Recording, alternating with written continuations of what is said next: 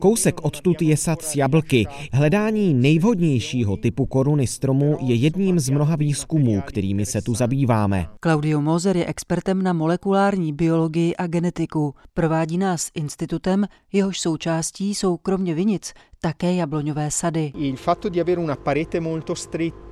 Rádi bychom vypěstovali takový strom, který bude vysoký jen 2 metry, aby člověk, který jablka sklízí, nemusel používat žebřík.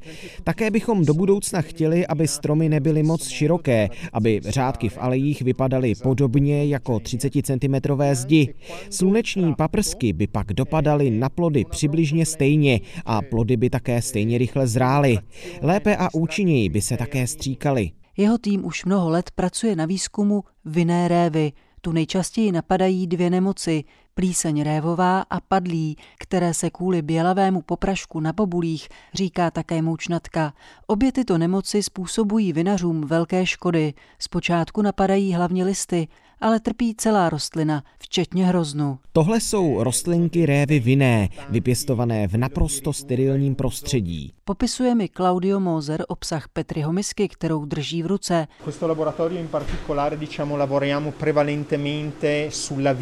Jsme v jedné z největších laboratoří zdejšího agrárního institutu. Už léta se tu vědci snaží docílit toho, aby vypěstovali rostliny, které by byly vůči těmto nemocem odolné. Zároveň se snaží přijít na způsob, jak snížit počet postřiků na minimum. Al momento attuale pokud jde o vinou révu, aktuálně potřebujeme asi 20 postřiků za sezónu. Rádi bychom docílili toho, aby byly nutné maximálně dva postřiky.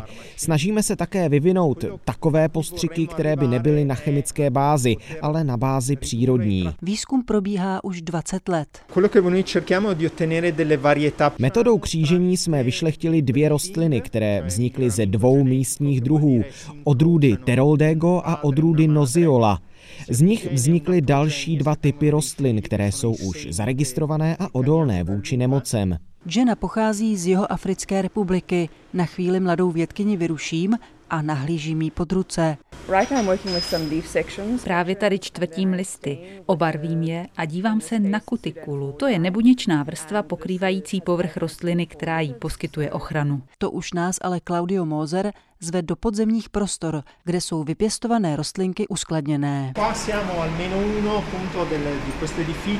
V těchto uzavřených místnostech uchováváme rostliny za speciálních podmínek.